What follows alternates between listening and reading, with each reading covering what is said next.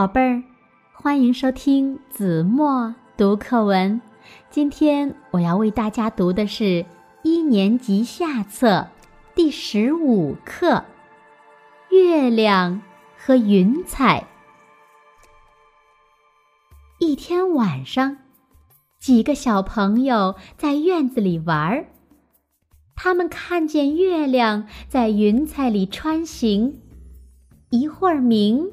一会儿暗，张大勇说：“月亮在云彩里跑得真快。”李小文说：“跑得快的是云彩，不是月亮。”大家不相信李小文的话。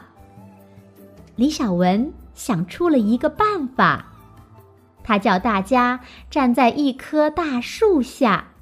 从树杈间看月亮，大家看了一会儿，只见一朵朵云彩很快跑过去了，月亮却走得很慢。大家说：“李小文说的对，云彩确实比月亮跑得快。”好了，宝贝儿，感谢您收听子墨。读课文，我们下期节目再见。